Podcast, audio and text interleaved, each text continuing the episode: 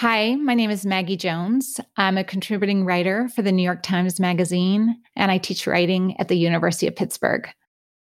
I wrote a story about a year ago about a group of people who call themselves home funeral guides. And their mission is to help us be less afraid and more in touch with death. You might think that the story about home funerals is incredibly depressing. And I get that. It's a story about death and loss. But in the course of my reporting about it, I actually found this process to be incredibly life affirming and even beautiful. Usually in this country, as soon as somebody dies, the ambulance or um, the funeral home comes almost right away. It can be within minutes. And that may be the last time you see the body. It gets whisked away, and that's it. In the home funeral movement, the idea is instead that after your loved one dies, you might spend several hours with them or you might spend up to three days. Um, the home funeral guides are there to let the families have as much control over the process as they want. That may mean that they want to dress and bathe the body, comb their hair. They may want to put lots of flowers around the room and play music and light candles. And the key is it's what the family wants. Death is, you know, it's out of our control. There's nothing we can do. We don't get to decide when loved ones die, when we die. But the power of this movement is that it returns a bit of that control to families. And that can be profoundly comforting. I think for me, the message is that we don't have to rush death. And in fact, sitting with it can make the process a little easier. So here's my story The Movement to Bring Death Closer, read by January LaVoy.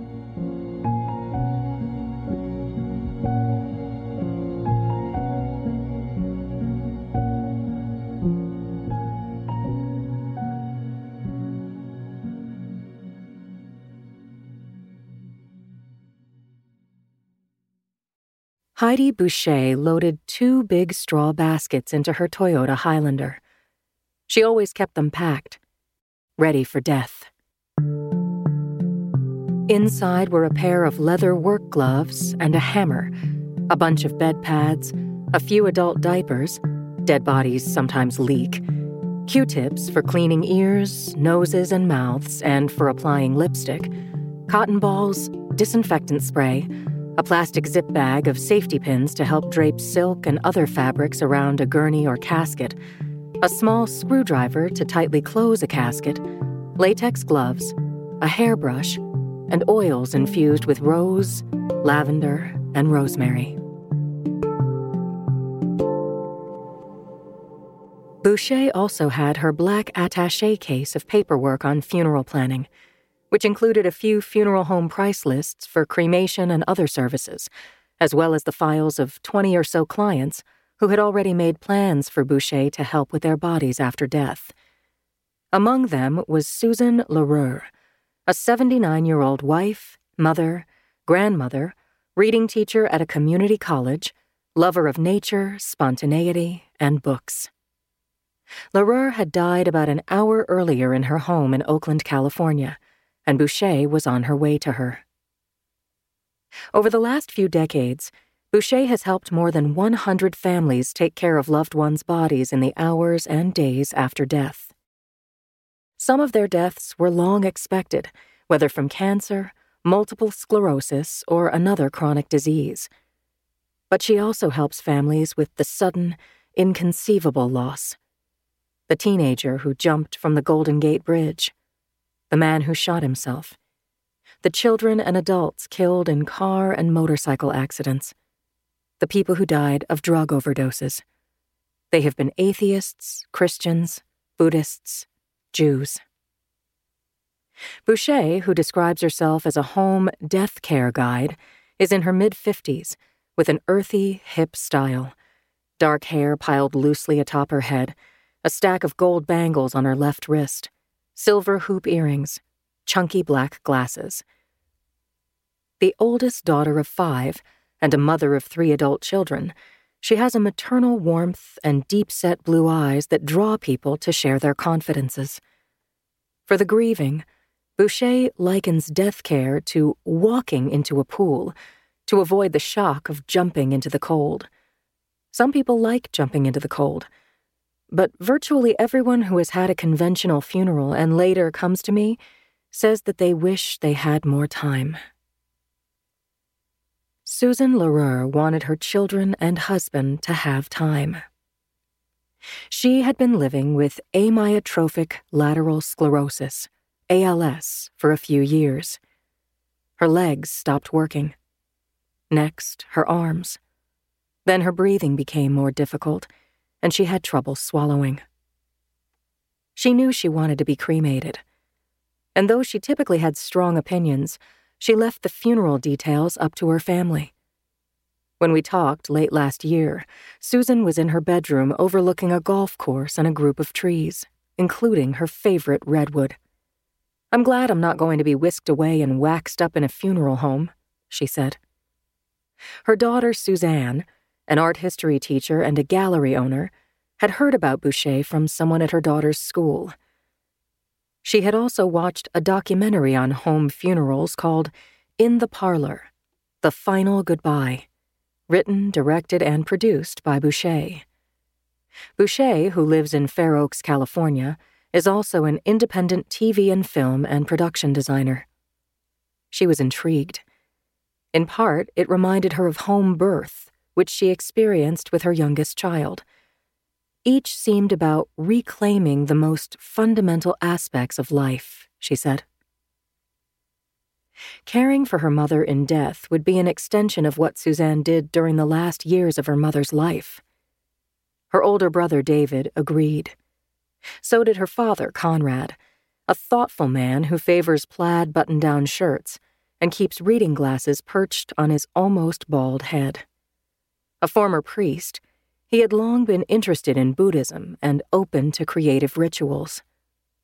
When he was a religious studies professor, his favorite class was The Inner Journey in Myth, Bible, and Literature, in which he had students keep personal journals and led them through guided imagery. It was a Friday afternoon in late February when Boucher arrived at Conrad and Susan's apartment with a bunch of flowers, her baskets, and a chest holding 25 pounds of dry ice. David and Suzanne were in the living room with Conrad, along with Suzanne's two children, Miles, 15, and Lila, 10. Everyone was tired, but calm. After Boucher sat down, they told her about the last day of Susan's life how she was surrounded by the family, how they put their hands on her as she took her last breaths. Then the adults took Boucher back to the bedroom, where Susan lay in her bed under a blanket that David bought for her, imprinted with four large photos of Susan, Conrad, their children, and grandchildren. Boucher approached her silently, touching one of her feet as a way to connect to her. She asked everyone to gather washcloths and a couple of basins with warm water. When Boucher wondered if Susan had a favorite scent, Suzanne mentioned rose, and Boucher added rose oil to the water. Over the last year, Suzanne had regularly massaged her mother's face and temples with rose oil. It had become an aroma of mother daughter love. Then Boucher lit a candle and began to guide the family. For the sake of ease, they cut off Susan's shirt.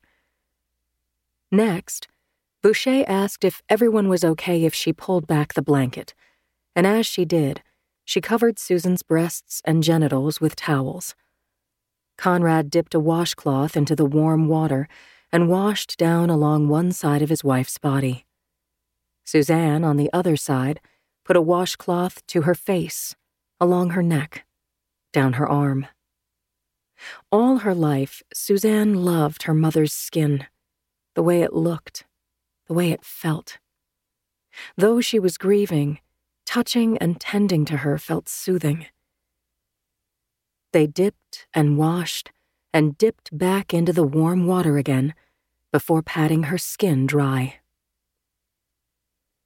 In the months before his mother's death, David was unsure what his role would be after she died.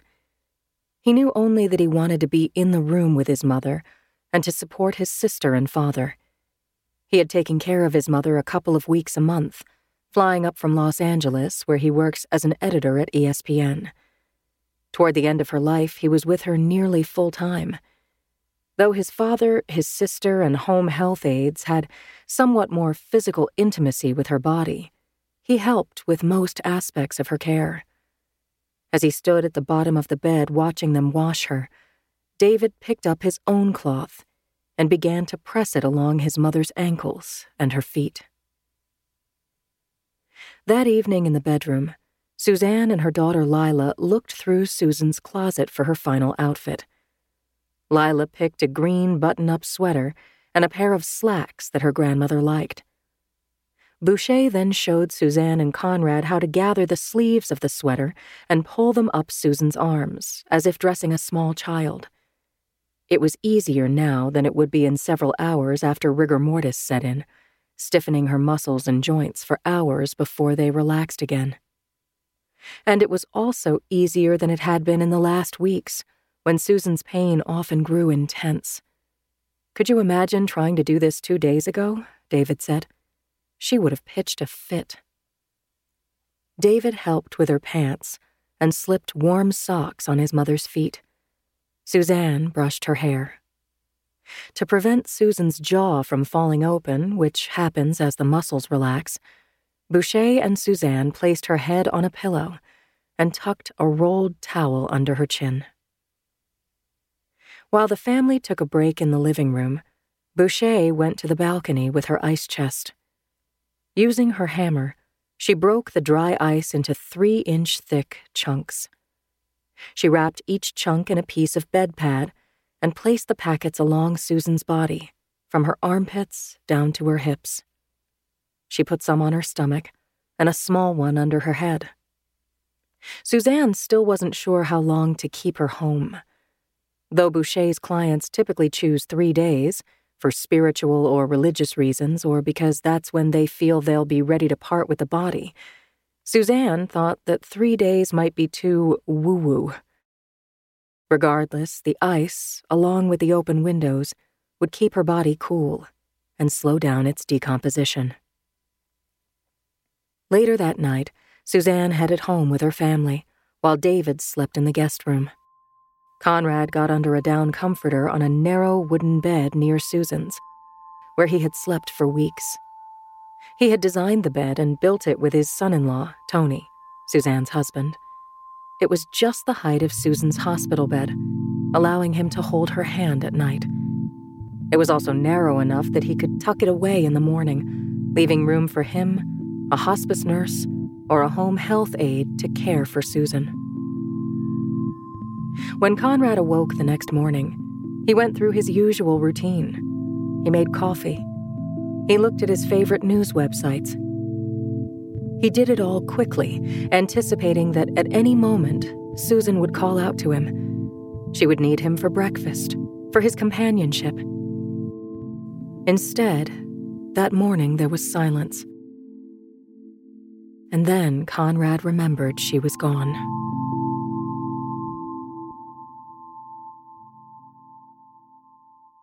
In the United States, we have come to see death as an emergency.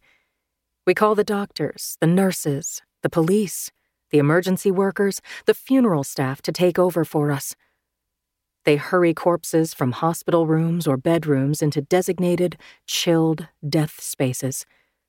They dig and fill the graves for us and drive our loved ones alone to the crematories. They turn on the furnace, lift the bodies close the door. There may be no other rite of passage around which we have become more passive.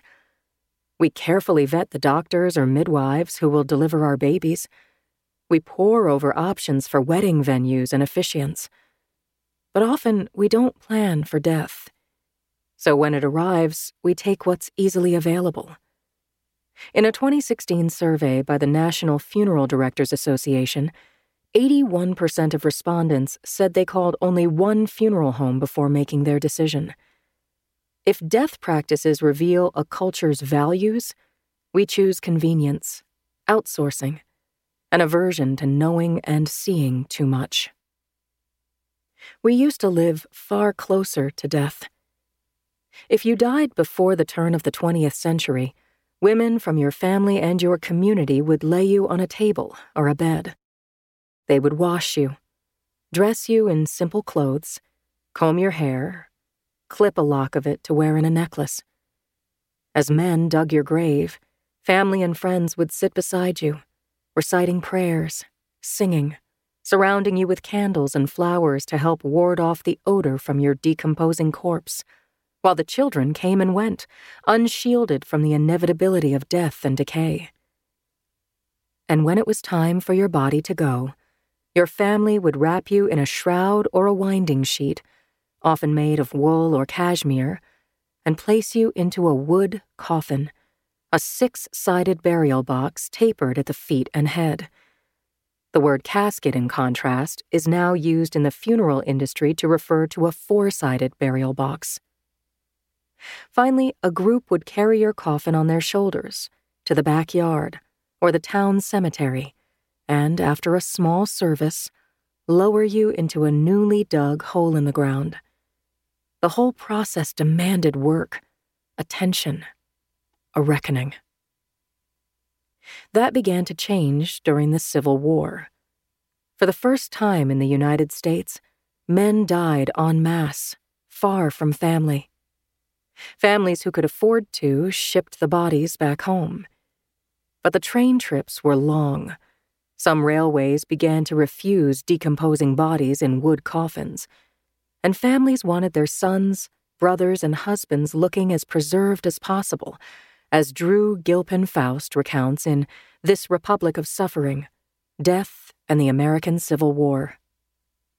Surgeons, undertakers, and others began performing rudimentary embalming of soldiers using arsenic, zinc chloride, or other ingredients.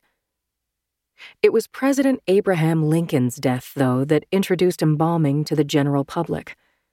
His embalmed body was on display in Washington for nearly a week, and then traveled by train for two more weeks, making frequent stops for viewings, ending up in Springfield, Illinois. Initially, observers noted that his face was remarkably lifelike. A few days in, as one New York editor wrote, Lincoln, who was re embalmed multiple times during the journey, was a ghastly shadow. The funeral industry emerged over the following decades, faster in urban areas than in rural ones. In 1890, there were 9,891 funeral directors in the United States. Thirty years later, the figure had more than doubled, despite the fact that the death rate had dropped substantially as Gary Laderman, a professor of religion at Emory University, writes in Rest in Peace A Cultural History of Death and Funeral Homes in 20th Century America. By the 1930s, with increasing numbers of people dying in hospitals instead of homes, death became professionalized.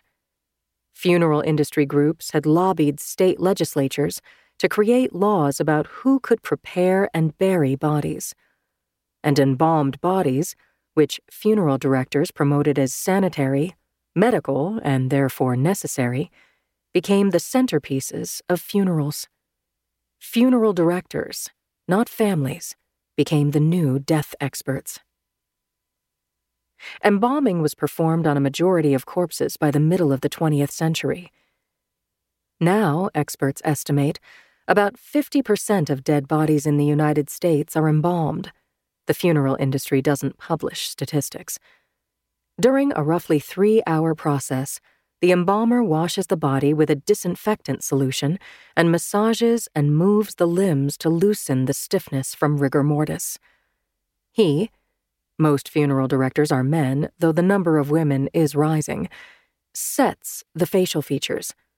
He closes the eyelids, sometimes using adhesive glue or a plastic eye cap, and the mouth suturing or sewing the jaw to the gums. Next, he cuts into the base of the throat, near the clavicle, to reach a carotid artery and inserts a small tube through which a machine that looks like an oversized blender pumps several gallons of embalming fluid into the body. The fluid, a tinted potion of formaldehyde and other chemicals, some funeral homes now offer a non formaldehyde alternative, is designed to erase the natural pallor of death and plump up the skin. From a nearby vein, he is meanwhile draining the blood. Finally, before fixing the hair, applying cosmetics, and dressing the body in clothes chosen by family members or friends, he makes one more incision, this one in the lower abdomen. He inserts a tube attached to a trocar, a long, sharp surgical instrument, to puncture the intestines, the stomach, the lungs, and the bladder, and suction out fluids and gases, replacing them with a stronger mix of embalming fluids. When Jessica Mitford wrote her 1963 best selling investigation into the funeral industry, The American Way of Death, she was particularly critical of embalming and claimed that funeral directors were little more than swindlers, peddling products and services that people didn't need and couldn't afford.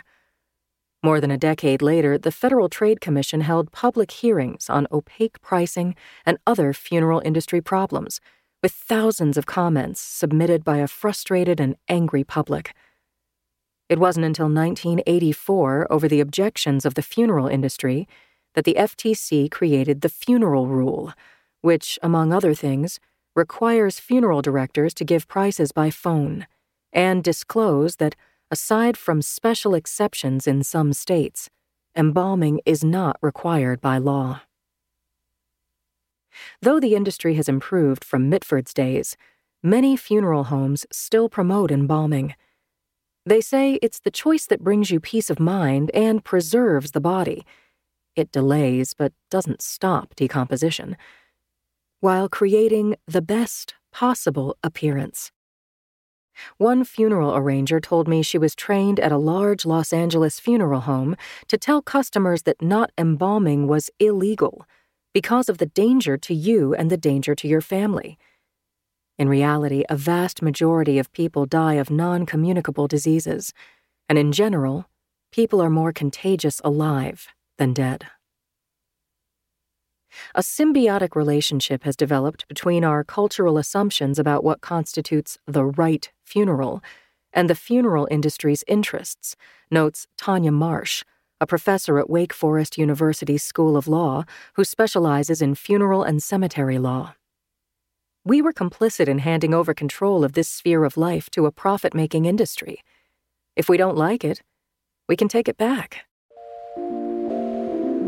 In some religions and cultures, community members do take control by tending to corpses themselves. Muslims wash and shroud dead bodies. Jewish law mandates that people show respect for the dead by washing them and not leaving them alone. In burial societies, known as Chevra Kadisha, Orthodox Jews, as well as increasing numbers of non Orthodox, gather in groups, segregated by sex. They address the corpses by name, say prayers, and ask forgiveness for any mistakes they may make before bathing them, dressing them in white linen shrouds, and staying with them until burial. In Japan, where the cremation rate is nearly 100%, a traditional Buddhist funeral ceremony includes placing drops of water on the lips of the dead before cleaning and dressing them.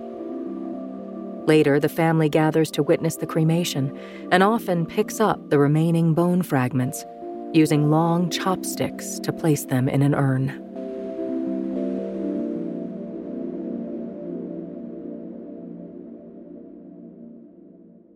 In a 2017 study of 57 cultures, selected as representative of societies around the world, Claire White, a religious studies professor at California State University Northridge, and her colleagues found that most of them included death rituals in which people viewed corpses.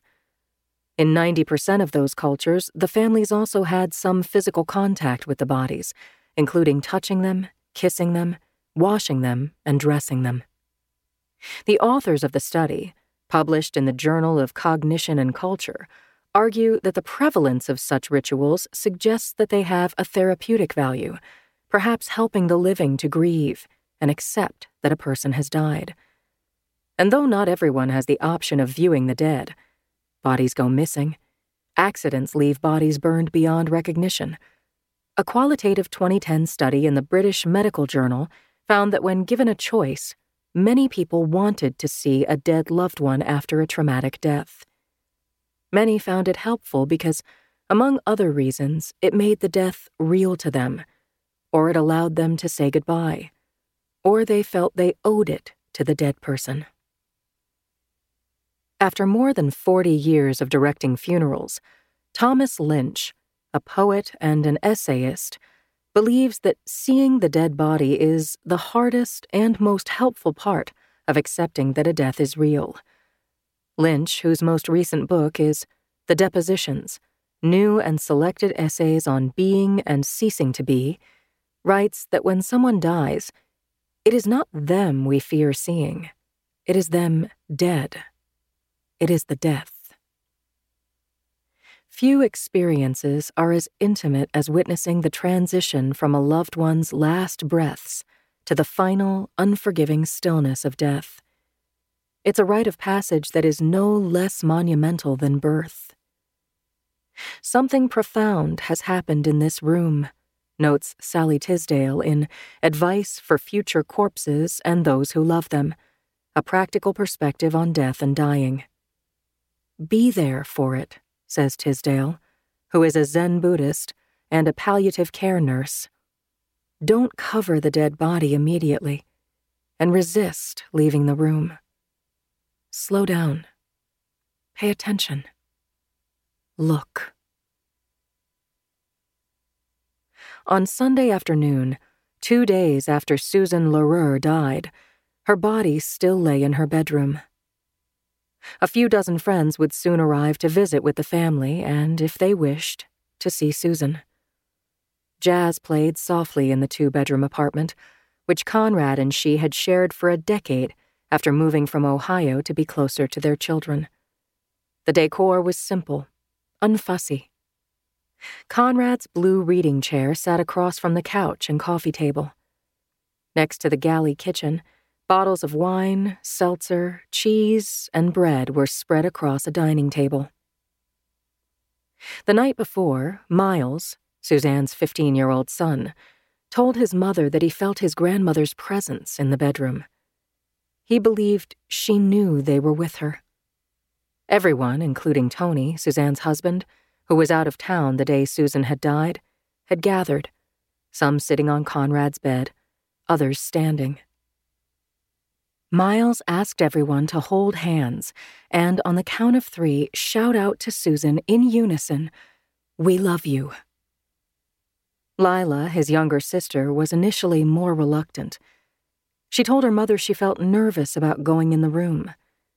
Suzanne reassured her that it was okay to feel that way. That's your Nana, who held you all your life. We don't know what's happening, if it's her spirit here or not, but either way, that's your Nana. There's nothing to fear. In Susan's bedroom, Suzanne told Lila that she still liked to hold her mother's hand, and she reached out to do so. Later, Lila placed her stuffed dog with a brown and white face and a blue collar on her grandmother's stomach. Then she wrapped both of her hands around her Nana's hand. David also found time to be with his mother. Early on Sunday morning, before the visitation, he walked into her bedroom and wished her good morning. He told her she looked beautiful, and he meant it. In the last weeks of her life, Susan increasingly used a face mask attached to a machine to breathe. Occasionally, she asked one of her children or Conrad to take it off. She could no longer move her hands. The mask was uncomfortable and she wanted them to see her without it, though she could keep it off for only a minute or so. Now the equipment of illness, the breathing assist machine, the mask, was gone for good. In some ways, Susan looked more like herself in death than she had in the last weeks of life. As the guests began arriving, some of them lingered in the living room and kitchen. Others asked almost immediately to see Susan. Absolutely, David said to one couple, leading them down the hall. Come on in. Suzanne kept the door barely open, hoping to signal that this was a quieter, more reverential space than the living room. Inside, a spray of purple flowers sat near Susan's hands, her short nails painted red from a manicure the week before. Her skin was pallid, slightly yellow. She didn't look alive, but neither did she look frightening. That morning, Suzanne had spritzed some of her mother's favorite perfume on her, put red lipstick on her lips, and used some to rouge her cheeks. On either side of her bed stood vases filled with hydrangeas, lilies, roses. The family had turned her dresser into a shrine. A cluster of bright orange roses shared the space with candles and cards Lila had made with crayon drawn messages for her grandparents one for Christmas, another in the shape of a heart for Valentine's Day. Next to them stood three framed photos. One was of Susan's own mother, another was of Susan when she was a baby. In the third, an elegant portrait of Susan as a young woman, she smiled with eyes both kind and wise. As guests came and went, Suzanne spoke softly telling them that they could take a flower from a vase and place it on her mother if they wished. Among the visitors was Susan's friend, Karen Bugay. For the past six months, she came to see Susan a couple of times a week, helping with her care. Bugay opened the shades in the morning for her, while at Susan's request, Cat Stevens's Morning Has Broken played in the background. Bugay then sat with her, as they talked about their children or what Susan wanted for breakfast. But it wasn't until the night before the visitation that Bugay decided she wanted to see Susan again. She was motivated in part because the last time she saw her, Susan was having a terrible day, struggling with pain. As hard as it might be to see her dead, Bugay decided it was worse if her final image of her friend was one of agony. For Bugay, who is 76, Susan's visitation would be more like the ones she remembered from her childhood in the Bronx in the late 1940s. Back then, families in her Irish Catholic working class community held wakes, washing and dressing bodies themselves. They laid out their loved one on a dining table, in a casket, on a bed. The family and close friends then accompanied the body to church and to the burial. Now, in the room by herself, Bugay stood close to Susan and reached out to hold her hand. She told her she loved her. She said how much she meant to her. She looked at Susan, who lay still, already two days dead. You're not answering me, she said gently as the reality sank in. You're not answering me. She stared at her friend her skin loose from her bones, her body no longer warm. You're really gone, aren't you?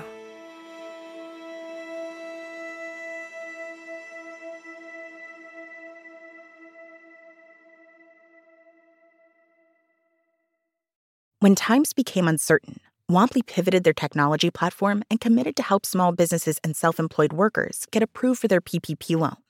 In just a few months, Womply has helped 1 million businesses across America to secure much needed funding so they can continue to stay open and serve their communities.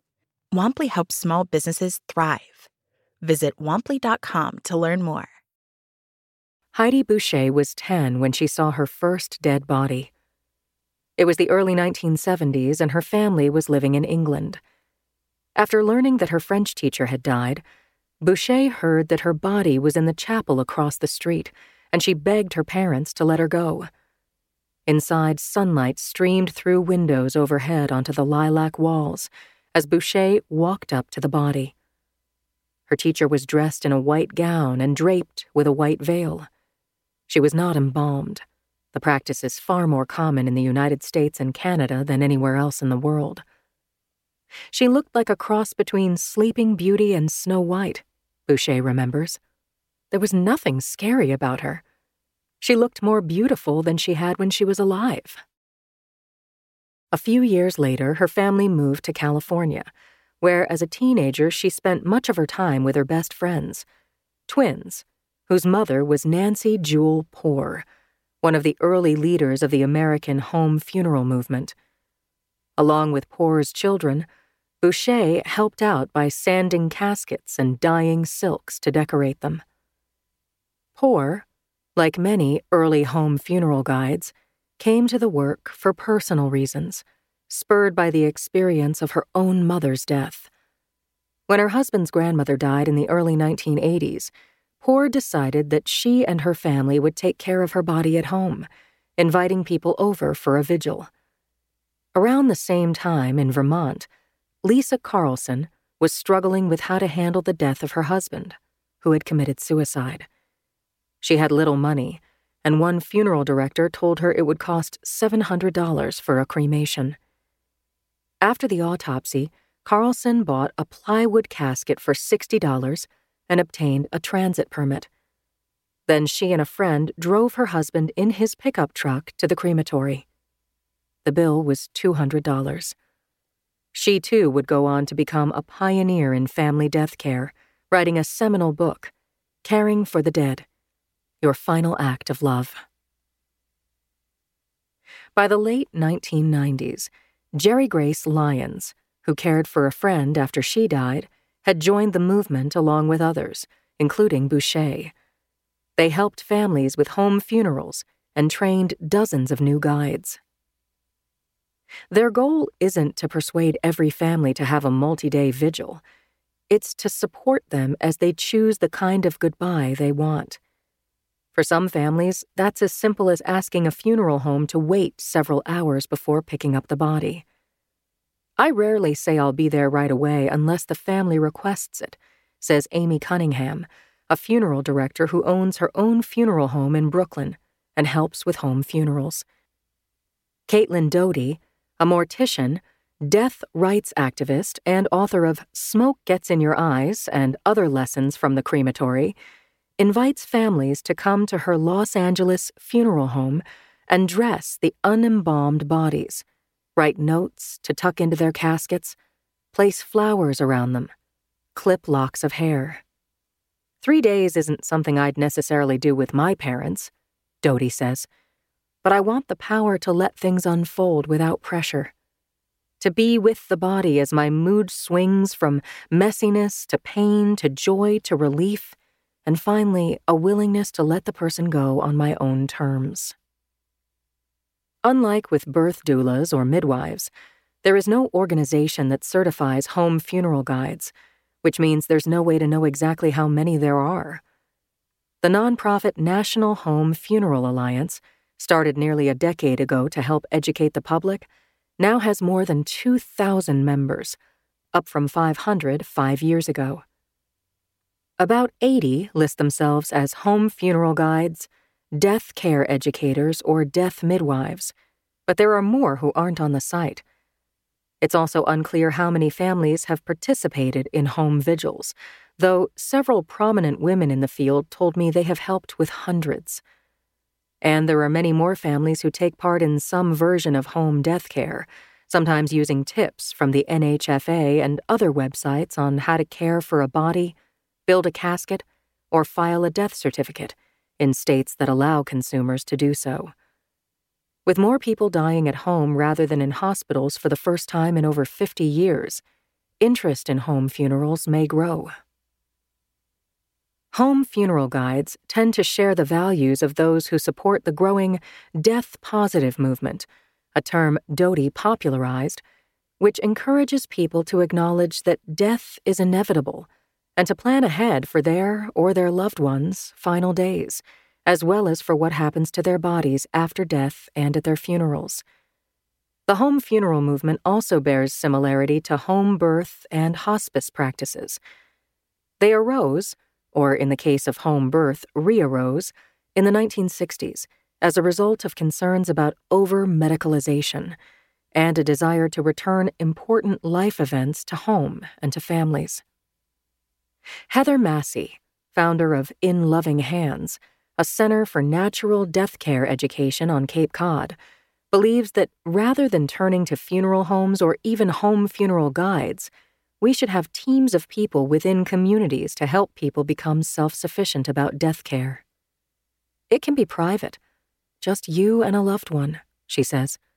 Not everyone has to be draped with silk scarves, she adds, referring to the home funeral aesthetic of placing fabrics around caskets and gurneys. Look at your own heritage, she explains. Look for rituals that make meaning out of grief, out of death, out of what feels unspeakable. I didn't know anything about home funerals 16 years ago when I watched my father die. It was the summer of 2003, and after a long illness and three days in a coma, he took his last slow, jagged inhale in my parents' bedroom in Norwich, Vermont. In the minutes after his death, my mother crossed his hands over the green fleece blanket that had kept him warm for days.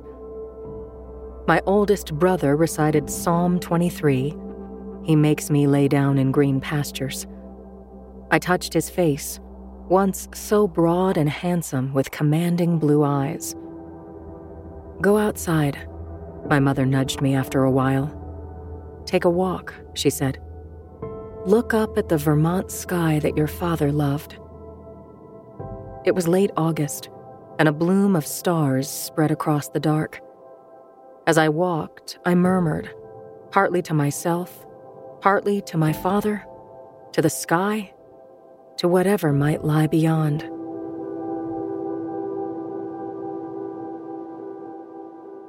My father had been in his mid 70s and suffering from a chronic disease.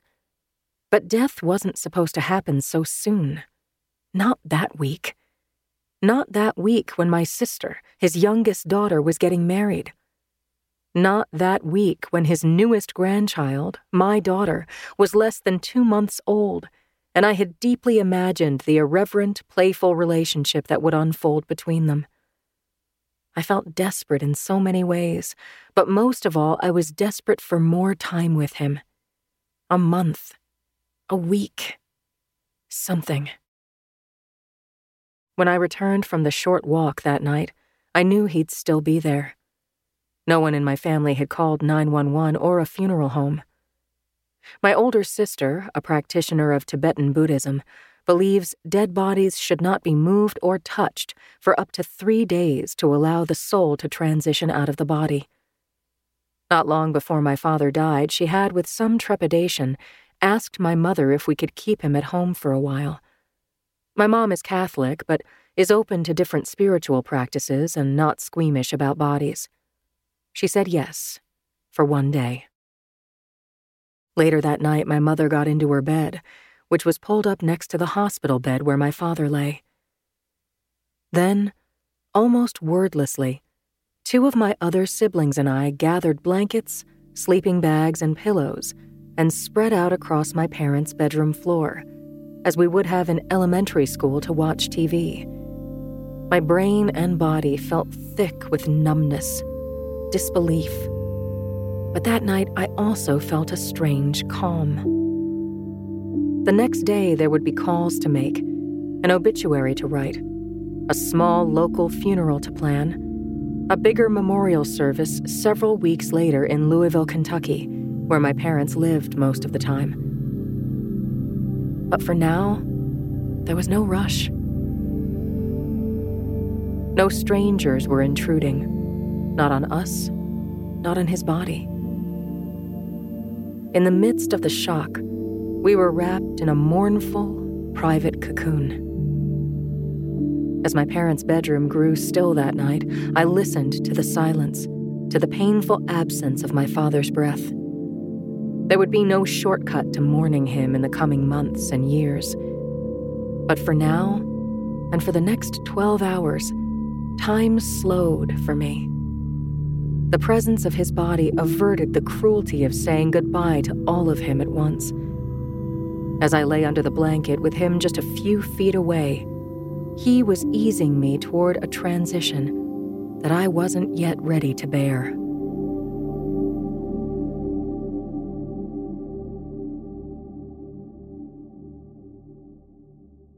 People who choose at home death care typically opt for cremation and green burials. Like home funerals, green burials closely mimic how we once handled death. No embalmed bodies or cremated remains are allowed in certified green cemeteries, nor are metal caskets and grave vaults. And corpses must be buried in biodegradable materials pine boxes, shrouds, wicker caskets. While there was only one dedicated green cemetery in the United States and Canada two decades ago, now there are more than 220, creating new competition for the conventional funeral industry. But no change has been as threatening as cremation. In 1980, less than 10% of dead bodies in the United States were cremated. Last year, that number reached 53%, and by 2035, the NFDA expects it to climb to 80%. The largest corporate funeral business, Service Corporation International, boasts about its strategy to pre sell cemetery spaces to people in their late 50s and early 60s, when, given the trends, the likelihood is that many of those same people will opt for cremation or other greener options by the time they die. People prefer cremation for many reasons, including that funerals with cremation are about 40% less expensive than conventional ones, which typically cost just over $9,000, in addition to grave and cemetery fees. Cremation is also somewhat environmentally kinder, though it releases greenhouse gases into the air. For family funeral home owners, most of whom are not getting rich, cremation cuts deeply into revenues. They've tried to compensate in part by selling personalization, legacy videos, memorial fingerprints of the dead stamped in stone, in stationery, in jewelry. Urns in the shape of hearts, angels, and butterflies, as well as teddy bears, mallard ducks, and cowboy boots. Carved images on caskets, memory safe drawers that tuck into caskets to hold letters, photos, and other mementos for the dead. The industry is more conservative, though, when it comes to families taking personal control of their dead. Most funeral homes are well intentioned, and they don't want to change because they sincerely believe they know better than we do about how to grieve, says Tanya Marsh, the law professor. In part, funeral homes and the public are hindered by laws from 100 years ago when embalming and full service funerals were central. That means that in most states, a young funeral director who doesn't want to include embalming in her business still has to go through training and do an apprenticeship.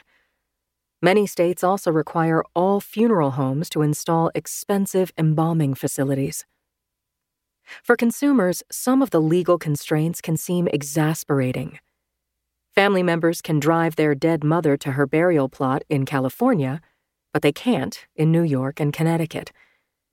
By law, a funeral professional has to do it. Also, in some states, only funeral directors can file a death certificate, which typically has to be done within 72 hours of death. In Nebraska and in New York, which Marsh says has the most extensive funeral and cemetery regulations in the country, funeral staff also must be present for a burial.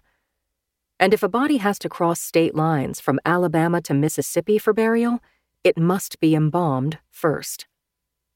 As Josh Slocum, head of the Funeral Consumers Alliance, a watchdog and educational group, and an author with Lisa Carlson of the book Final Rites Reclaiming the American Way of Death, says the funeral industry lobbyists have a stronghold on legislation.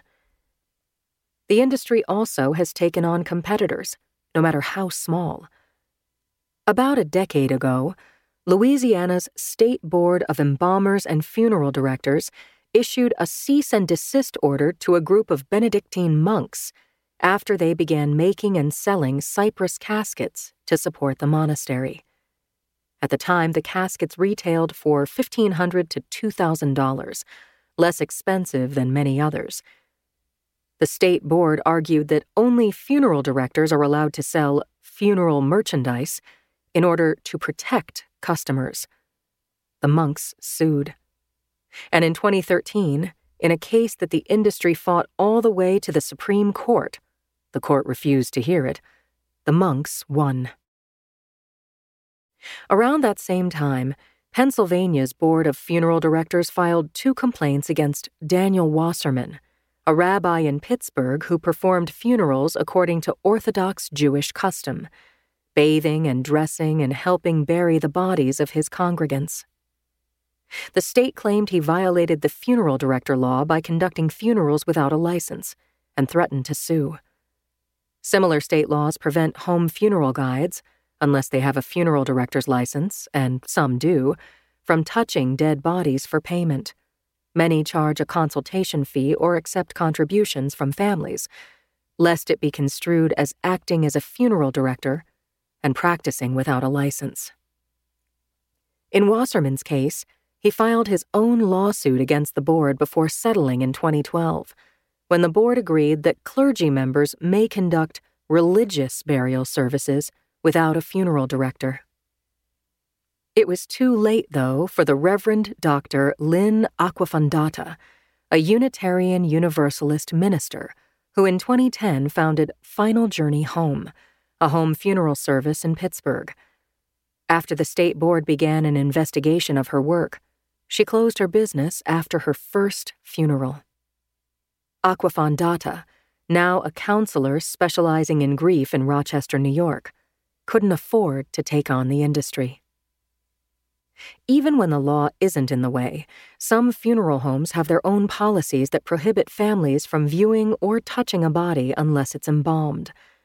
At a group of North Carolina funeral homes, if your spouse has been dead for more than 24 hours, you cannot touch him or even be in the same room with him, even though funeral homes typically keep bodies refrigerated. You can only see him through a glass window. Timing and body conditions make it impractical, the website says, for anyone to have safe, direct physical contact with a deceased person that is not embalmed. Hospitals, too, often have policies and practices that make it difficult for families to spend several hours or more with a dead body or prohibit them from taking their dead loved ones home. They are so afraid of being sued, says Lee Webster, president of the education side of the Green Burial Council and past head of the National Home Funeral Alliance. She talks to hospitals, hospice organizations, universities, and other groups about families' rights and helps consumers push for new policies. Some hospitals do have special rooms where families can spend more time with their dead. But many families say they have felt rushed by the staff. Home funeral guides sometimes recommend that families mention their religious beliefs in order to remain longer in the hospital room with the body, giving them space and time for rituals of their choice. Most families don't request it, though. Perhaps they don't want to be around death any longer than necessary. Often they simply don't know they have rights, or they are too grief stricken to fight for them. On a July afternoon in 2016, Heidi Boucher's oldest brother, Mark, took his three young daughters to the Makapu'u tide pools in Oahu, Hawaii. As the girls, between the ages of 6 and 12, looked at fish in an inner tide pool, Mark watched over them. Then, seemingly out of nowhere, a rogue wave rose up and crashed on them. It pulled the youngest, Mina, into its grip. Mark, a surfer and a strong swimmer, immediately leapt in. But another wave hit, sweeping Mark out too. Lifeguards pulled Mina and Mark onto the beach. They were pronounced dead at a hospital.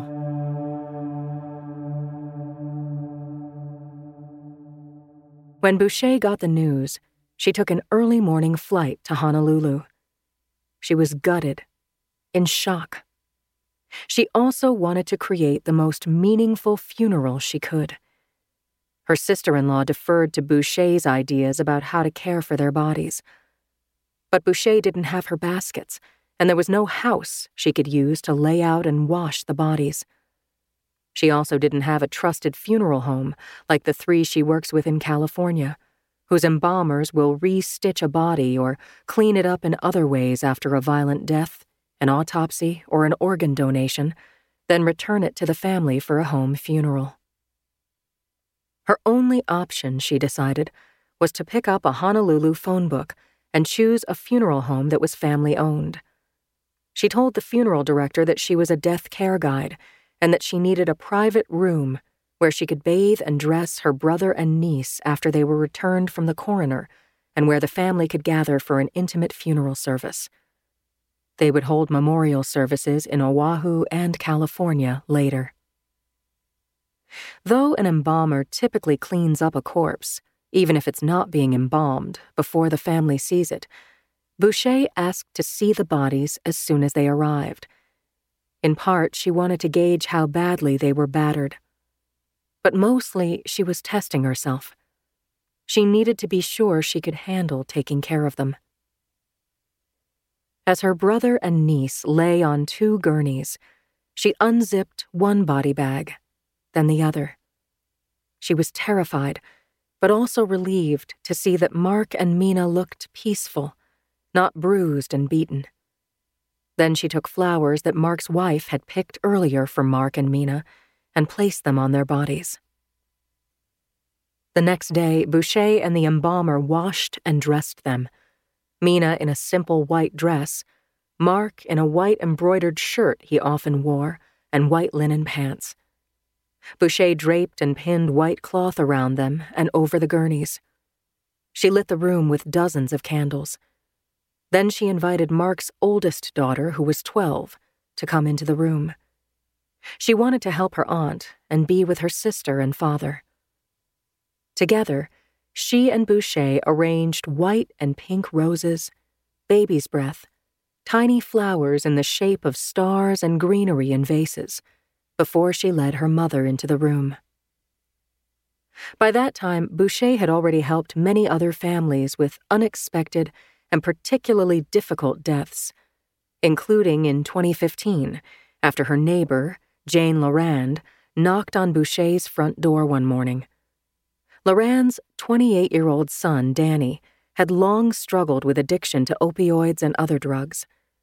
Danny, auburn headed, charismatic, a talented pianist, had been living with Lorand, renovating her house and working as a landscaper when one morning he disappeared. After Lorand finally learned he was at a nearby hotel, she rushed to him, fearing the worst. Fire trucks and police cars lined the parking lot. Emergency workers had broken down the hotel room door and had just finished trying to resuscitate him when she arrived. They whisked him to the coroner's office before she could even see him.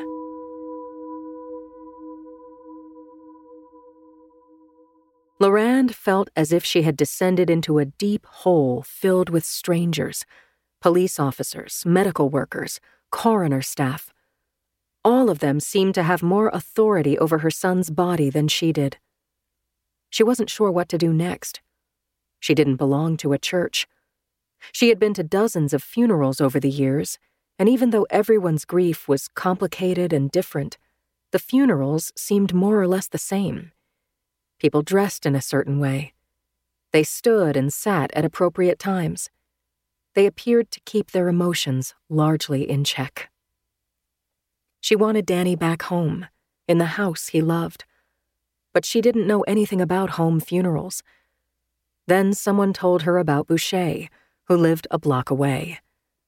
Boucher called one of the funeral homes she works with regularly, and together, Boucher and a staff member there, Lorand had talked about it with Boucher and decided she couldn't handle caring for Danny's body after the autopsy, bathed and dressed Danny, and laid him out in a casket at the funeral home, before bringing him to Lorand's house. When they first heard about her plans to bring Danny home, Lorand's adult children protested and said they would stay in a hotel. But once Danny was there, lying in a simple wood casket in Lorand's home library, they reconsidered. They stayed at the house, coming and going when they needed. They cried, lay on the couch, went outside to smoke, and returned when they felt ready. Lorand's six month old grandson crawled around on the carpet under the casket. Her son Jonathan was living in Zurich and couldn't get back right away, but by Skype, late at night, he could see his little brother again. For two nights, as Danny lay in the library with large candles glowing, Lorand slept on the couch near him. Each morning she awoke around four, and while everyone slept, she stayed there with Danny, just the two of them, as the sun rose.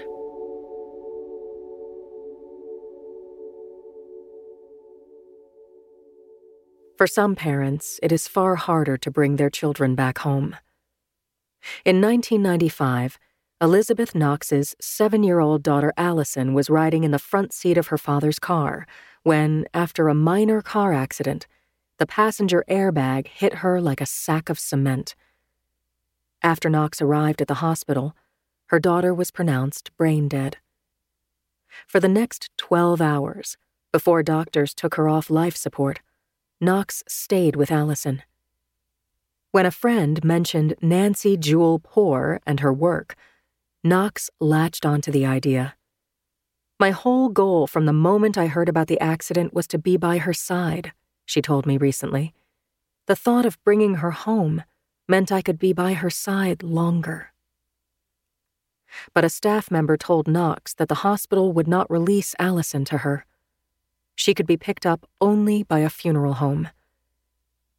Knox had given birth to Allison, held her when she cried, chose what kinds of food she ate, what doctors she went to, where she attended school. The law said that as a parent, she had to provide for her daughter's health and care. In death, in the midst of crushing grief, Knox had far less control over her child's body.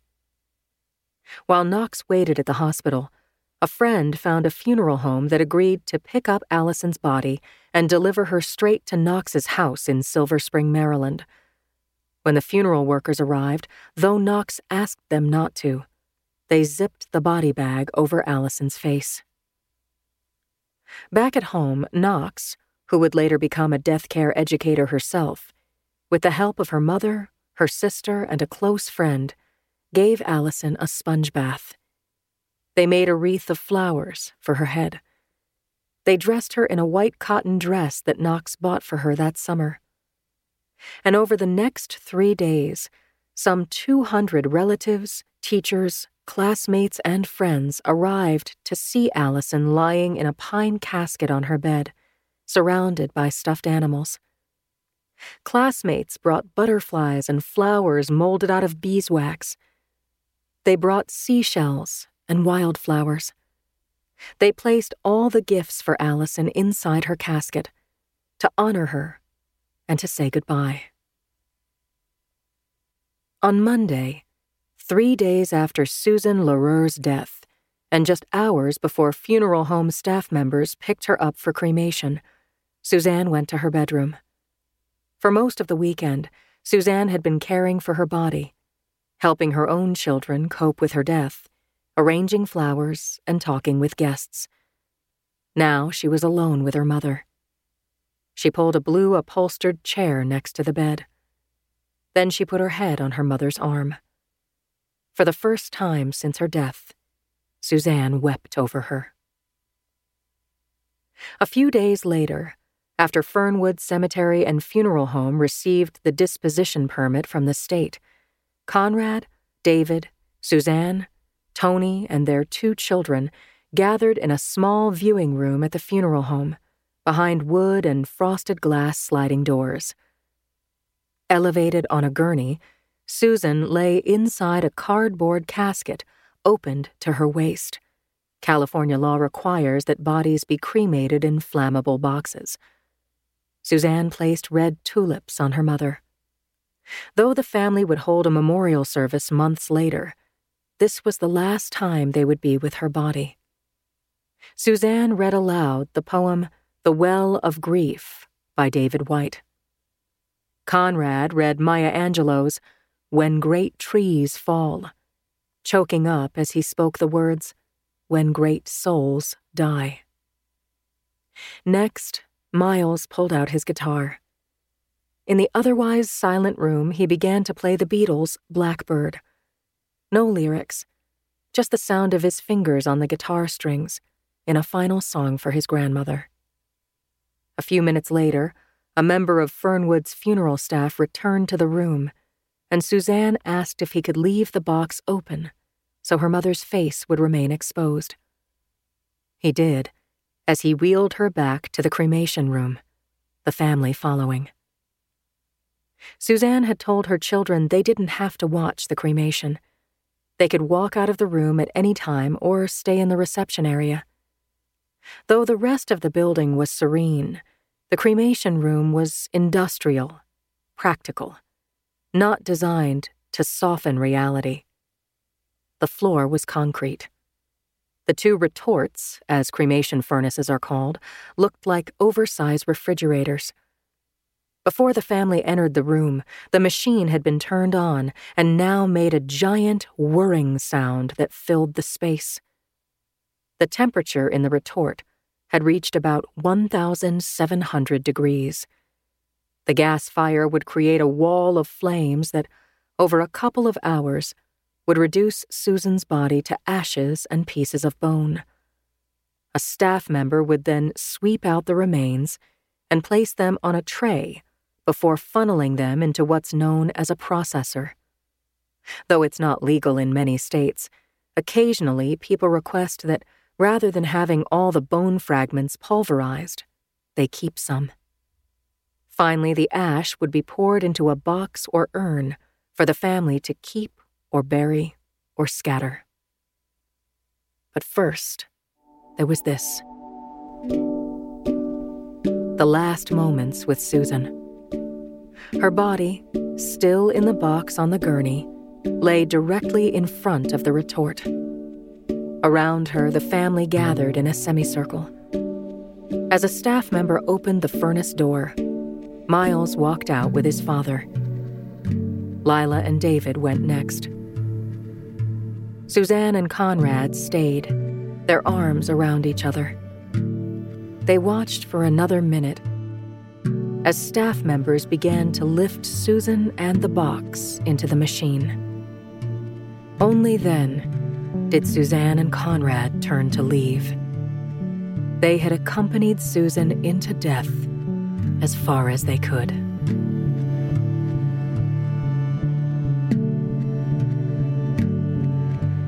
This was recorded by Audm.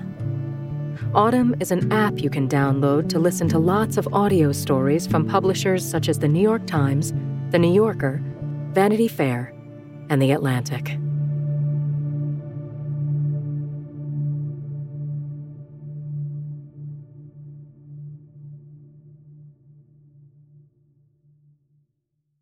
You're still running your business on QuickBooks? More like quicksand. The bigger your company grows, the faster you sync with outdated software.